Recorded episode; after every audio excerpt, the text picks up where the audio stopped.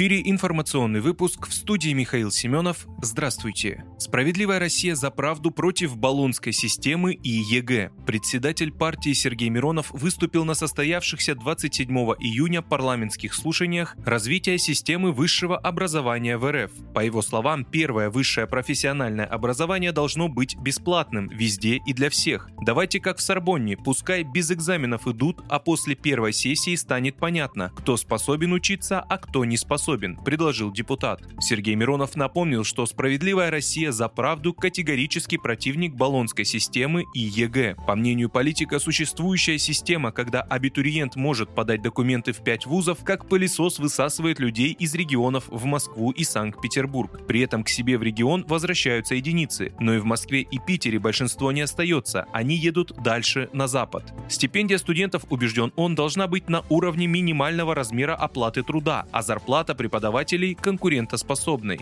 Говоря об аспирантуре, Сергей Миронов отметил, что она не должна быть очередной ступенью обучения, а организацией, которая помогает стать ученым, написать диссертацию. Завершая, он выразил уверенность в том, что к переменам в образовании, основанным на здравом смысле, мы обязательно придем, и в качестве примера привел научно-образовательный кластер Менделеев, который координирует Санкт-Петербургский государственный университет.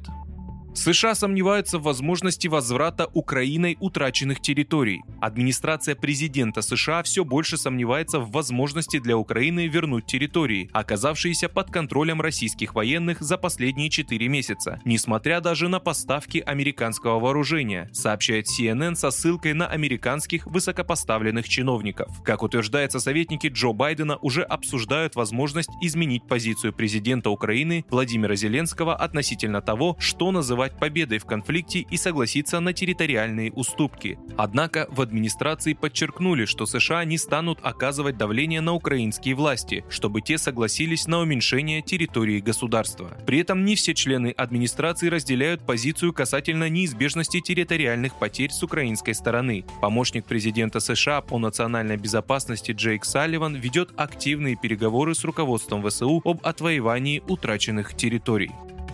Режим ЧС ввели на части территории Новороссийска из-за обнаружения фугаса 1943 года. Власти Новороссийска ввели режим чрезвычайной ситуации на береговой полосе в одном из районов Новороссийска в связи с обнаружением фугаса образца 1943 года. Об этом говорится в тексте постановления главы Новороссийска Андрея Кравченко, опубликованном во вторник на сайте администрации города. В тексте постановления также уточняется, что фугас весит около 9 килограмм. Его транспортировка для дальнейшего уничтожения нецелесообразна. Его планируется уничтожить на месте. Работы планируют провести 29-30 июня. Зона действия режима ЧС распространяется на неорганизованную зону купания людей. Режим будет действовать до уничтожения фугаса. Территорию в зоне его распространения оцепят.